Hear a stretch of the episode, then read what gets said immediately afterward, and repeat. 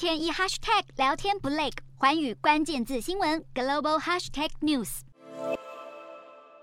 走进温伯格在纽约曼哈顿租下的小公寓，以粉色系布置，里头除了浴室，还有功能还算齐全的小厨房。但现在房东要大涨价，从原本一个月一千八百三十三美元，一口气要涨到两千五百美元，整整多出将近七百美元，超过两万台币，让温伯格大喊：“真的吃不消！”没有任何谈价空间，文伯格无奈只能选择搬离住了七年的曼哈顿。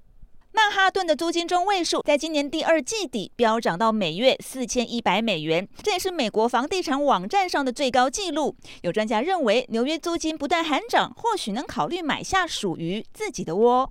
但就算要出手，口袋绝对要够深。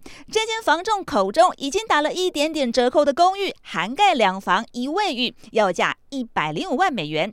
要在大苹果纽约生活，不管是租房还是买房，都大不易。